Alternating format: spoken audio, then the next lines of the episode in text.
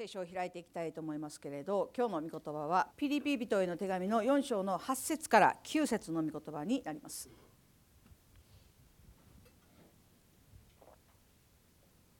開けられましたら私がお読みしたいと思います。最後に兄弟たちすべて真実なことすべて尊ぶべきことすべて正しいことすべて清いことすべて愛すべきことすべて評判の良いことにまた何か得とされることや称賛に値することがあればそのようなことに心を留めなさい。あなた方が私から学んだこと受けたこと聞いたこと見たことを行いなさい。そうすれば平和の神があなた方と共にいてくださいます。アメン今日はこの御言葉を通して見聞きの管理ということについて共に恵みを分かち合っていきたいと思っております。前回のメッセージの中で私たちが御言葉を守り行うためには日々御言葉を考えていなくてはいけない。よく考え思い巡らして告白をしなくてはいけないという話をさせていただきました。覚えておられるでしょうか？何よりも強くまた惜しくなければ神の御言葉を行うことができないんですよ。神の御言葉を行いたい神の御言葉を守りたいと思うならば強くなければならない惜しくなくてはならないんですよ。じゃあどうすれば強くまた惜しく生きることができるんですか？それは主が私と共にいてくださるということを信じることそのことによってのみ私たちは強くなることができるということを知っていただきたいと思います。それが私たちに求められている信仰の姿です。ですから神様が私たちに対して強くありなさい惜しくありなさいと言っておられるのは気持ちが強くなりなさいとか体が強くなりなさいとか情緒的な感情的なものが強くなりなさいという意味ではなくて神に対する信仰を強くしなさいということであります。そしてその信仰の中心が主が共におられるということ。そのことを信じる信仰が私たちを強くしてくれるということを知っていただきたいと思います。そして今日は見聞きの管理の話です。ヤコブの手紙の3章の4節から5節を見るとこのような御言葉があります。皆さんよく知っておられる御言葉だと思いますけれど。また船を見なさい。あのように大きくて強風を受けていてもごく小さい舵によって舵を取る人の思い通りのところへ導かれます。同じように舌も小さな器官ですが大きなことを言って自慢します。見なさい。あのように小さな火があのように大きな森を燃やします。アメン。私たちの舌は大きな船についている舵のようなものだと聖書は語っています。私たちはこの舌で自分自身を守ることもできるし舌を用いて破滅へと導くこともできます。聖書を見ると強風を受けていてもというふうに書かれていますけれど人生の中で今が強風だなって嵐のような状態になることもあるでしょう。ひょっとしたら凪のような穏やかな状況の時もあると思いますけれど火事の力を発揮するのは嵐の時です。強風が吹いている時でも舌という舵を使ってイエス・キリストという港に逃げ込むことができるということを心から感謝したいと思います。でもある人は風の吹くままに思いのままに流されるということもあるでしょう。私たちの舌にはそのような力があります。多くのクリスチャンは船の舵を取っているのはイエス様だと思っているクリスチャンが少なくない。私の人生の舵を握っているのはイエス様ですよ。だから大丈夫。安全です。安心です。そのように考えているクリスチャンは少なくない。いやほとんどの人がそのように考えているのかもしれないけれどそれは間違っています。私たちの人生という舵を握っているのは他でもない私たち自身であるということを知っていただきたいと思います。右に切るんですか？左に切るんですか？それを決めるのは私です。皆さんです。いやいや主じゃないんですか。神様が私の人生の舵を握って右に左に私を導いてくださるんじゃないんですか？でも今日はっきりと知っていただきたい。それは間違っています。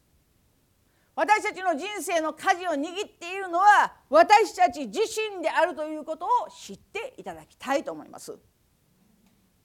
もう一度聖書を見ていただきたいんですけれど4節。また船を見なさい。あのように大きくて強風を受けていてもごく小さい舵によって舵を取る人の思い通りのところへ導かれます。とあります。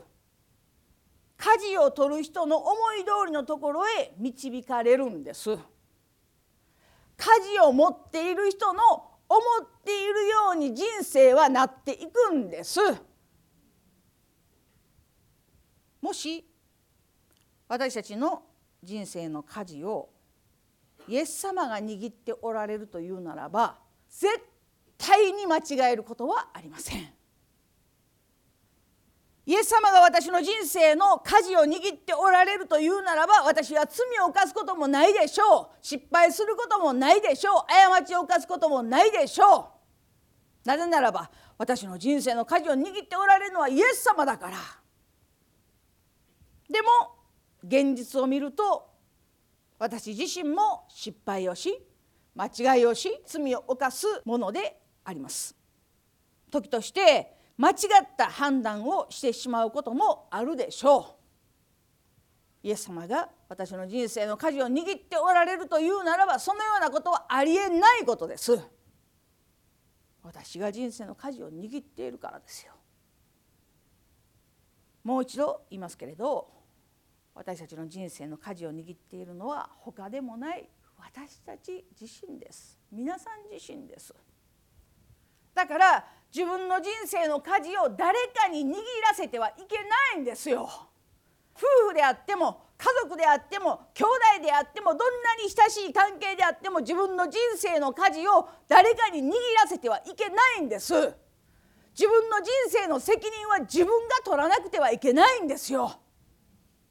あの人がこう言わはった。この人がこう言わはった。これがこうやって言わはったから僕はこうして私はこうしてそうじゃないです。舵を切るのは自分です。私たちが舵を握っているので思っている通りのところに行くことができます。もしイエス様が私たちの人生の舵を握っておられるというならば私たちに自由意志を与える必要は何にもないですよね。私たちが考える必要もない。決定することもない。判断することもない。全部イエス様の思い通りついてったらいいんですから。ついてったらいい。それを都合のいいように導かれると言いますよね。主を導いてください。私を導いてください。どこに行くかわからないけど導いてください。歩いてる人間がどこに行くかわからないのに導いてください。導いてください。イエス様は私たちに自由意志を与えてくださいました。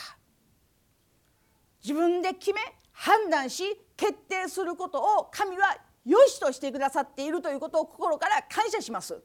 そして何よりも私たちの自由意志を尊重しておられるのはイエス様です。ロボットになってほしいと願っておられるわけではないんですよ。右言うた右左言うた左。自分の意思もない考えもない思いもないただ言われたから従っていく。それはロボットです。主はロボットを作ろうとしておられるのではありません。イエス様は私たちが真の礼拝者として主に仕えるものとなることを願っておられるということを心から感謝します。だから私たちとイエス様との間にあるギャップをなくさなくてはならないんですよ。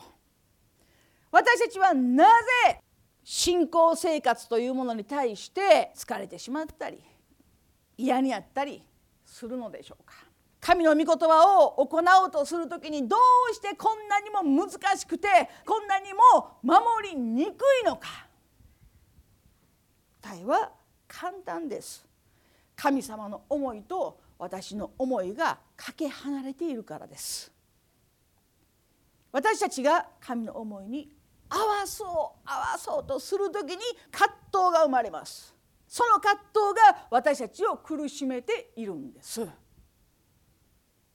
タイタニックで言うならば一番最初に氷山を見つけた人前を見ていつも見張っている人パイレーツ・オブ・カリビアン高いところに登ってある時には望遠鏡を使ったりしながら見ますよね。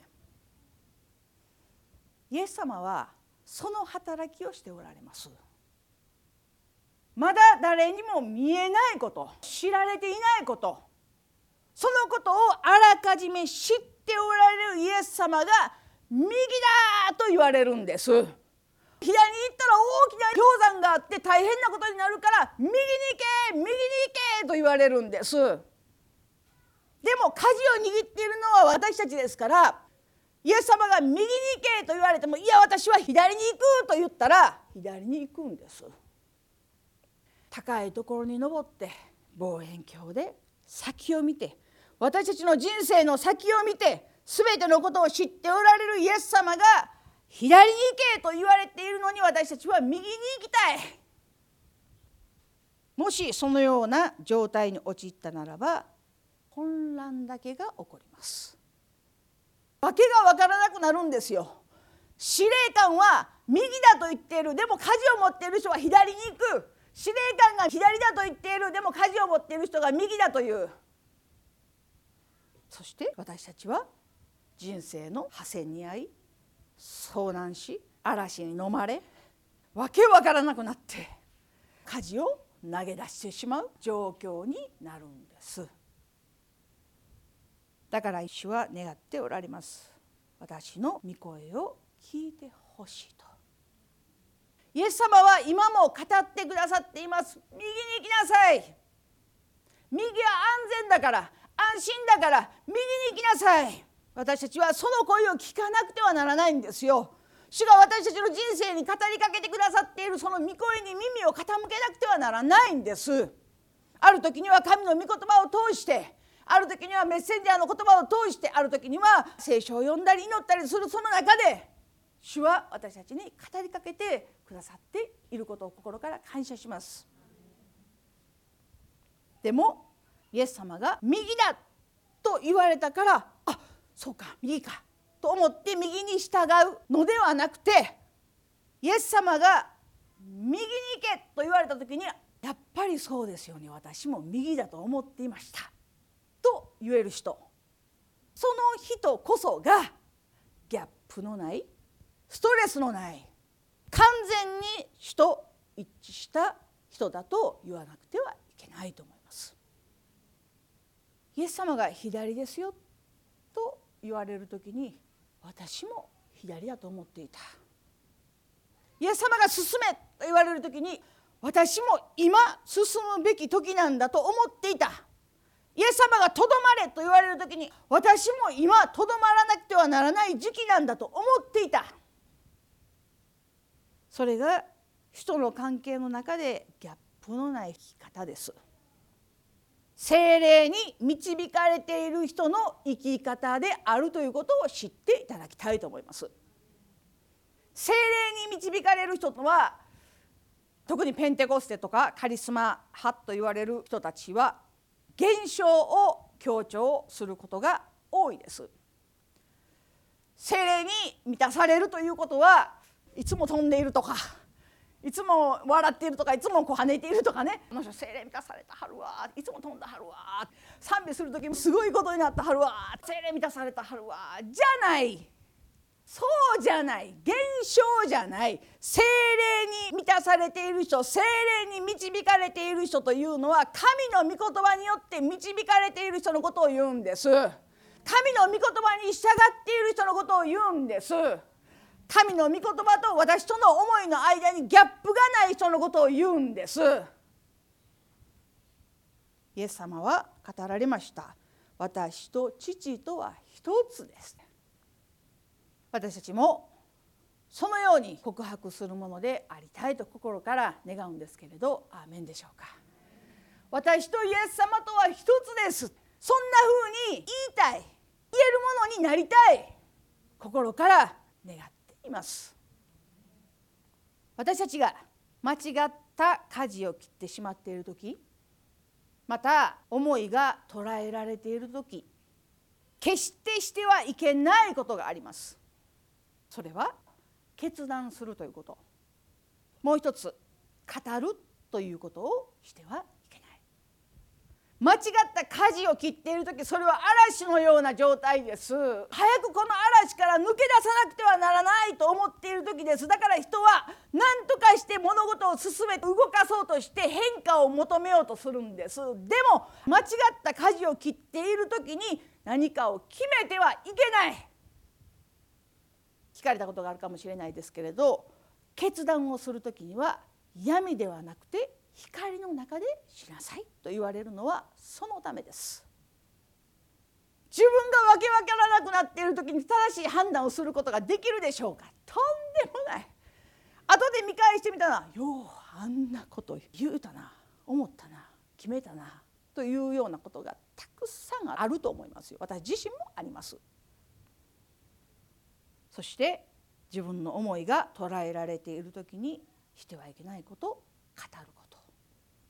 自分自身に対して語られているメッセージだとも思っていますけれど前回もお話しさせていただいたように告白をするっていうことは大事です語るということは大事ですでも私たちの告白はどこまでも御言葉の宣言であって自分の未来に対して将来に対して語られる希望やビジョンでなくてはならないと思います。否定的な思いに身を任せて口を開いてしまう時に良いことは何もない。私自身も嫌というほど経験をしています。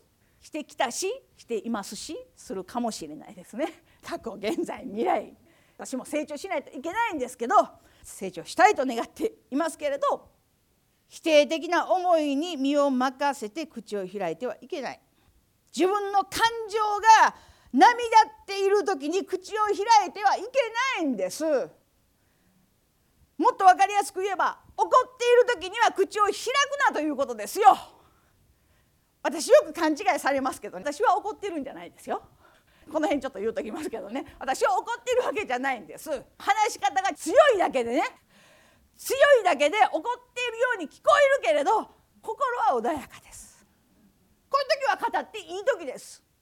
イエス様も神の宮に入られた時にイエス様が優しく語られたと思いますか？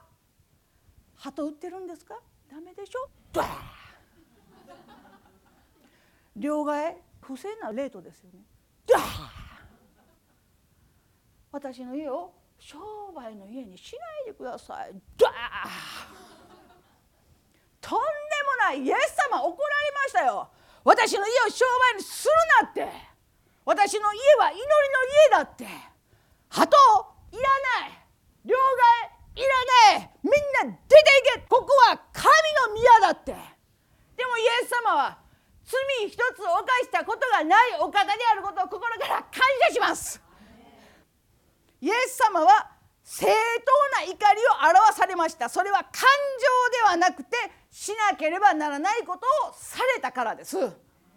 私たちの怒りとは全然違う。私たちは感情のまま思いのまま心のままそして語った後に後悔するんですよ、はあ、あんなこと言わへんかったよかった。あんなことせへんかったよかった。皆さん想像してください。イエス様が神の宮をひっくり返してあああんなことせへんかったよかった。ありえないですよイエス様はしなければならないことをされたお方です。私たちの思いが捉えられている時に口を開いてしまうとこの小さな口から出る一つ一つの言葉が森に火を放つように全部の山を燃やしてしまうということです。たった一つの言葉がたった一つの失敗が政治家でもたった一つの失言によって辞職に追いやられる時代です。今日私がこのところに居続けられることを心から感謝します暴言を吐き失言を吐いても温かく受け入れてくださっていることを心から感謝をしています今この場をお借りして感謝をしているんですけれど森に火を放つようなことであって私たちの全身が霊と肉体魂が蝕まれることを応援しているのと全く同じであるということを知っていただきたいと思います。だから今自分が語ろうとしていること思っていること考えていることが批判や不平であるならば決して口を開いてはいけません。アーメンでしょうか。ダビデはその点において非常に良い模範だと思います。詩編の39編を開けていただきたいと思いますけれど。ダビデの苦しい状況の姿が描かれております。少し長いんですけれどお読みしたいと思います。私は言った。私は自分の道に気をつけよう。私が舌で罪を犯さないように。口に口輪をはめておこう。悪しき者が私の前にいる間は私はひたすら黙っていた。良いことさえ沈黙した。そのため私の痛みは激しくなった。心は私の内で熱くなりうめきとともに火が燃え上がった。そこで私は自分の下で言った。ダビデは非常に苦しい状況にありました。多くの敵がダビデを攻撃しています。それも不当な理由で攻撃を受けています。他の聖書の箇所を見ると全く知らない敵だったら自分は耐えることができるとダビデは言っています。でも私を攻撃して命を狙っているその人は最も親しい友だったんじゃないんですか。私と一緒に礼拝に通った人じゃなかったんですか？共に主を賛美した人じゃなかったんですか？私の肉親じゃなかったんですか？どうして私を責めるんですか？ああ私に翼があったらいいのにって。翼があったら飛んで逃げることができるのに。他の聖書の箇所でそのように語られています。ダビデはこの状況の中で舌で罪を犯さないように言葉で罪を犯さないように口に口輪をはめておこう。喋らないように。口語訳聖書ではもだすというふうに語られています。私はもだしています。もだすというのは両手で口を押さえるという意味です。私はもだして語らないと口語訳聖書では語られています。私は両手で自分の口を塞いで決して語らない。なぜか言葉で罪を犯さないために。特に悪しき者が自分の敵と呼ばれる者が目の前にいる間はもっとそのようにしなくてはいけない。語りたい攻撃したい対象が目の前にいる間はもっと口輪をしてでも語らない。ダビデはひたすら黙っていました。良いことでさえも沈黙していた。なぜダビデは良いことでさえも沈黙したんですか？良いこと語ったらいいんじゃないんですか？でも苦しい状況の中で良いことを語った時に悪いことも漏れなくついてくるんです。皆さん経験したことないですか？今日ねこんなことあってねこんないいことあってねそれやのにねこんなことってどう思うとかあれ話変わってますよねっていうことですよ。今日こんな素晴らしいことあってね教会で恵まれてねこんなことあってこんなことあってでもね腹立つことあってって人は言うんです。漏れなくついてくるんですよ漏れなく。心にあるものが口を通して流れ出てくるんです。感謝も不満も。両方が出てくるんです。だからダビデはそのことをよく知っているので良いことでさえも私は語りません。学ばなくてはならないんじゃないんですか。私はアーメンです。学ばなくてはいけない。でも2節の後半を見るとそのため私の痛みは激しくなった。心は私の内で熱くなった。うめきとともに火が燃え上がった。熱くなった。燃え上がった痛くなった。どういう意味ですか？あまりにも我慢しすぎて我慢しすぎて語らないと決めたら内側がもう燃えて燃えて仕方なくなるんです。そこまでなったことあります？誰にも言わない。言わない。何を聞いても言わない。だんだん腹立ってきて腹立ってきて燃え上がる火のように腹が立ってくるんですよ。そこで私たちは簡単に逃げるんです。どうやって？ちょっと聞いてさ！今日こんなことあってあんなことあってどう思う？私の言ってる間違ってる？こうこうこうでこう間違ってる？どう思う？間違ってる？間違ってへんよって言うてほしいんですよ。でもそれはただの悪口です。そして私たちははあスッとした。ちょっと言わしてもらったから。スッとした。ありがとうな。でも同じ状況になるとまた同じことまた同じこと。それは何の解決にもなっていないからですよ。旅でも人間ですよね。心が痛くなって燃えて燃えて腹が立ってついに口を開きました。4節を見ると「主よお知らせください」私の終わり私の弱いがどれだけなのか。私がいかに儚いかを知ることができるように。ダビデは神様に祈りました。攻撃されて苦しい目にあってそれでも言葉で罪を犯さないために黙っていたら腹が立って腹が立って仕方がなくって彼は口を開いたんです「主よ教えてください。私がどれくらい生きるんですか?」私はいかに儚い存在なのかということを教えてください。どういう意味ですか？謙遜でなければならないということを彼は求めたんです。自分がいかに儚い存在であって神によって生かされ神の導きによって今あるということを教えてください。腹が立つって何ですか？プライドです。自我です。彼は主に願っているんです。私に謙遜を教えてくださいって。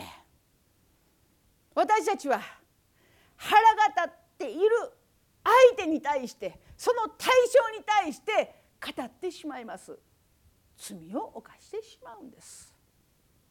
語るべき言葉は愛の言葉であり慰めであり励ましであり立て上げなければならないその言葉がダビデは燃え上がる感情の中で私は何者でもないということを神様に教えてほしかったんです自分がいかに傲慢であり傲慢であったかということを正してほしかったんですよ。12節を見ると「主よ私の祈りを聞いてください」「助けを求める叫びに耳を傾けてください」「私の涙に黙っていないでください」「私はあなたと共にいる旅人すべての先祖のように気流のものなのです。私を見つめないでください。私が朗らかになれるようにしてください。私が去っていなくなる前に。私たちが言葉で失敗をしそうな時には黙らなくてはいけません。もう黙っていられないと思う時には人じゃなくて対象じゃなくて出来事じゃなくて神様に私に謙遜さを教えてくださいと祈らなくてはいけない。人を裁けるようなものではないということを教えていただかなくてはいけない。人を判断するようなものではないということを教えていただかなくてはならない。私たちは主に祈るんです。主よ私の祈りを聞いてください。私の涙を見てください。私の叫びを聞いてください。私が朗らかになれるようにしてください。それがダビデの信仰の姿です。新約聖書の中で神の御心にかなう人と呼ばれた。イエス様を除いてただ一人の人それがダビデです。私たちは多くのことを学ぶことができるのではないかなと思うんですけれど。アーメンでしょうか。私はこの39節が大好きです。大好きだということはそうじゃない自分がいるからですよね。もちろん時にはですね牧師とかカウンセラーとか専門的な分野にいる人に対してまた信仰の友に対して思いの全てを語るということも必要な時もあります。でもそれは話をしたからスッとしたという次元のものではなくて話を聞いている中で問題や悩みや苦しみが目に見えているものだけではなくて土の下に問題があるということを判断するために語っていただくということは大事です。インナーヒーリングとか霊的癒し解放と言われることの中にはその人の全ての話を聞くということがあります。私が学んだことの中には99%話を聞かなくてはいけない牧会カウンセリングの話ですそして1%の中に助けになる言葉を語らなくてはいけない。と言われていました。それは話を聞いて言ってもらってスッとするという次元のものではないということを知っていただきたい。どこまでも話を聞くことによって根本的な癒しを与えることが目的であるということを知らなくてはいけないと思います。イエス様が私たちに対して治療しようとしておられることは対処療法ではなくて根本的治療であるということを知っていただきたいと思います。神様が私たちを根本的に治療しようとしておられる時に大きな障害となるものがあります。それが言葉ですある時先生これこれこれのために祈ってくださいませんか？分かりました。祈ります。一生懸命祈りました。イエスキリストの皆って癒されなさい。解放されなさい。癒されると信じます。アーメン。どうですか？でもこれもね遺伝やからね。今祈ったでしょ。イエス様の皆によって癒されるように解放されるように完全な癒しを見ることできるように。アーメン。どうですか？これ遺伝やからね。その言葉がその言葉が障害になります。神の癒しを運ばない。障害になるんです。そしてよく言われていることですけれど自分に対して語られた言葉でなかったとしても聞いた言葉耳から入ってくる言葉は私たちに対して語られたものと同じぐらいの影響力を持っているということ。だから口汚く人を罵ったり叱責したりする人と長い時間いると言葉を聞いているだけで自分の心もすさんできます。でもいつも御言葉を語り神のことを話し神の御言葉を宣言している人と共にいると一緒にいる人まで恵まれてきます。なぜならばその人が語っている言葉はその人の言葉だけれど聞いているのは自分だからです。だから同じ影響力があるんですよ。アホちゃうかバカちゃうかなんでできへんって言うてる人のそばで聞いている私自身もなんでできへんやあそうかそうかとなるんです昔タイガー・ウッズですね遠い過去の人そしてスキャンダラスな人になってしまいましたけれどスキャンダラスな人になる前は英雄でしたよね。彼がまだ英雄だった時語った言葉があります。それは人がパッと入れようとする。打つ瞬間とか打つ前とか多くの人は入るな。自分の敵ですから入るな。外れろ。という。でもタイガー・ウッズは絶対に言わない。入れ。いける。大丈夫と言うらしいんですなぜかそれは自分に対して語られる言葉になってしまうから誰がプレーをしている時でも入るいける大丈夫と心の中で声を発するそうですよ。決して否定的な言葉をプレーの時に対しては入れない私生活でねどうなったのかもよく分かりませんけどこれは良い意味でも悪い意味でもです。私たちは聞く言葉によって大きく影響を受けてしまいます。そしてもう一つ私たちに影響を与えるものがあります。それが繰り返しの原理と呼ばれるものです。繰り返しの原理というのは人は本当であろうと本当でなかろうと繰り返し耳にする言葉を信じる傾向にあるということですよ。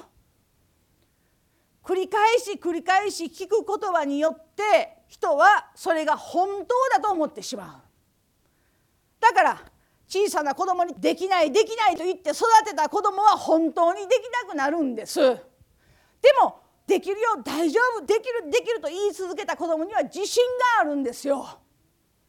繰り返し繰り返し語られる言葉には力があります。このことを最もよく表しているのが CM ですよ。コマーシャル。私は今はリアルタイムでテレビを見るということはほとんどなくて録画で見ますから CM を飛ばすのでわからないんですけれど昔は CM ずっと見てました何度も何度も見ている CM は繰り返しの原理の法則にのっとっていることです。高い CM 料を払ってでも何度も何度も繰り返し見たもののところに導かれるようになっているんです。何度も何度も聞いているもののところに行くようになっているんです。もしスーパーで洗剤を買おうとする時に全く見たこともない洗剤を買うか CM で何度も流されているものを買うかどちら選びますか？CM でよく知っているものを買うんです。本当か嘘かもわからないのに買うんです。ある CM は一度聞いたら忘れられないような朝聞いたらずっと一日それ流れてるっていうような CM もありますよね。そういうメロディーもあります「って言ったらみんなもう数字出てくるでしょ出てくるんです電話番号出てくるんですこんなに覚えられない電話番号がメロディーをつけることによって何度も何度も聞くことによって覚えるんです。うんなんかなななななななななななな日本文化センターそこまで言えるんです繰り返しの原理というのは恐ろしいですよ皆さん。私たちは繰り返し何を聞いていますか？私たちの日常の生活の中で繰り返しどのような言葉を語っているんですか？どのような言葉を聞いているんですか？ある若い女性が将来を知りたくって占いに行きました。いつ結婚するんですか？どんな人生を生きるんですか？金運はどうですか？健康はどうですか？占い師が語るのにはあなたは何歳の時に死ぬ運命です。と語られてしまいました。彼女はそんなこと気にも留めませんでした。占いですから。そんなこと気にも留めません。そんな若い年齢で死ぬはずがない。でも占い師に言われた年齢に近づくにつれて彼女はそのことを思い巡らすようになりました。何歳で死ぬって言われたな。死ぬと言われた死ぬと言われた。そしていつの間にか独り言を言うようになりました。何歳で死ぬって言われたな。あと3年。あと2年。あと1年。そして今年。彼女はその年齢になった年。自分で命を絶ちました。占いが当たったんですか？とんでもない。言葉が人を殺したんですよ。思い巡らすことは何ですか？いつも心にあることは思いにあることは何ですか？聖書は語っているんです。いつも神の御言葉を思い巡らしなさい。御言葉を宣言しなさい。御言葉を告白しなさいって。私たちがいつも語っている言葉は何ですか？考えていることは何ですか？だからこそパウロは今日の御言葉を通して語っているんです。最後に兄弟たちすべて真実なことすべて尊ぶべきことすべて正しいことすべて清いことすべて愛すべきことすべて評判の良いことにまた何か得とされることや称賛に値することがあればそのようなことに心を止めなさいって。人の批判関係ない。自分のプライドが傷つく関係ない。聖書が語っていることそれは真実なことに心を止めなさい。本当のことに心を止めなさい。尊ぶべきこと神を尊ぶべきこと人を尊ぶべきこと誰かを尊ぶべきことを心止めなさい。間違ったことじゃなくて正しいことに心を止めなさい。汚れていることじゃなくて清いことに心を止めなさい。愛すべきこと評判の良いこと徳とされることや称賛に値することに心を止めなさい。それが私たちの霊と魂と肉体を守る唯一の道であるということを知っていただきたいと思います。ある人は言葉ばっかりに気を取られてしまいます。舌を制する者は全身を制すると言われていますから。言葉を制する者は全てを制することができる。でももっと大事なことは言葉の前にある心と思いを守らなくてはいけないということです。信玄の4章の23節には「何を見張るよりもあなたの心を見守れ」命の泉はこれから湧くよと言われています。何を見張るよりもあなたの心を守りなさいって。何を見張るよりもです。誰かを見張るよりも。自分の心を守りなさい。見張りなさい。じゃあ心って何ですか？思いって何ですか？肉体で感じる。五感で感じる全てが心への入り口になり出口になります。これを守らなくてはいけないんです。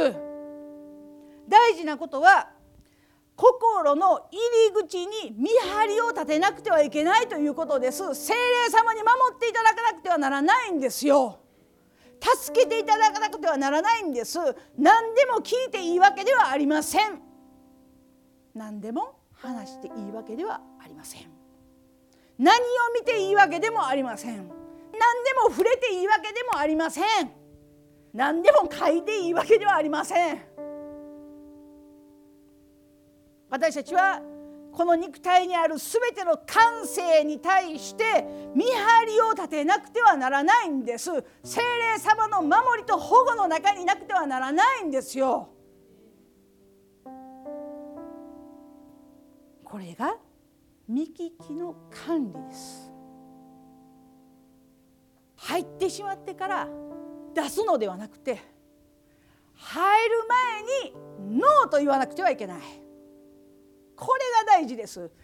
入って出すんじゃなくてノーと言わなくてはいけないんです。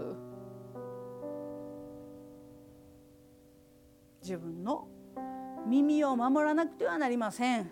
言葉を守らなくてはなりません。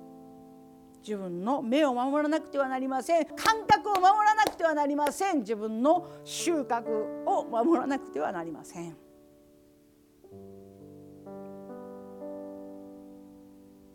私が皆さんにお伝えしたいことは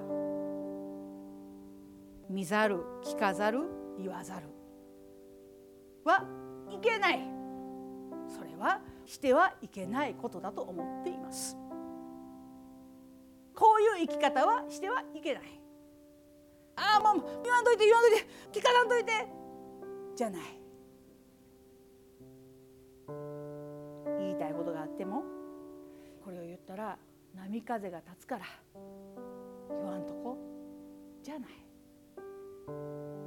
神様が願っておられるのはしっかり見てしっかり聞いてしっかり考えた上で正しく判断し語ることのできる私たちに成長することです。見ないで清く生きることは簡単です。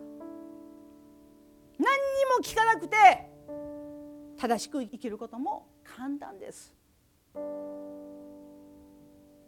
誰とも関わらない誰とも話さない人部屋にいるならばなんと清い人生でしょうか。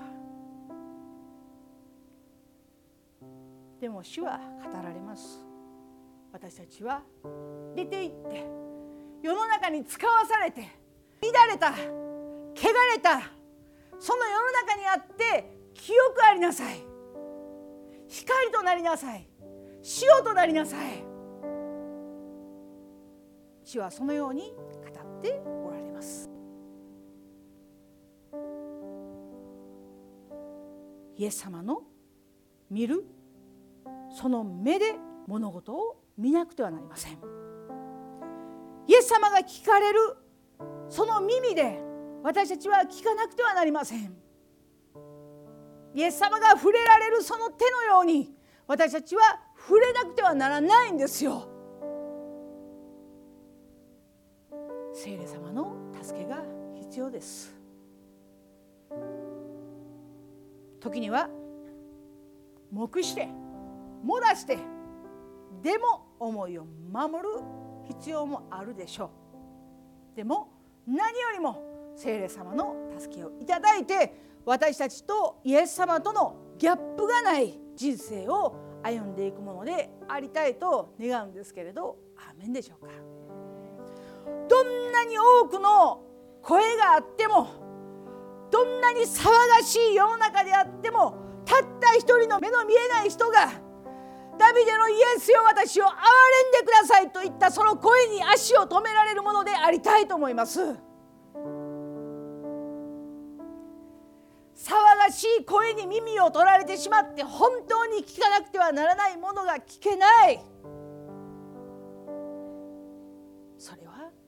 けない。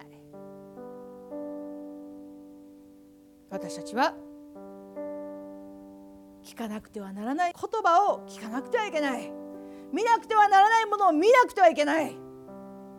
触れなくてはならないものに触れなくてはいけない。今日そのような見聞きの管理ができる私たちであるようにと心から願うんですけれどアーメンでしょうか。お祈りいたします。イエス様ありがとうございます。あなたの尊い皆あがめます。今日このようにして共に御言葉を分かち合うことができたことを心からありがとうございます。神様どうぞあなたがこの御言葉を祝福し不必要な部分を取り除いてくださってどうぞあなたが語ろうとしておられるその言葉が一人一人の心の内にしっかりと宿していきますように心からお願いいたします。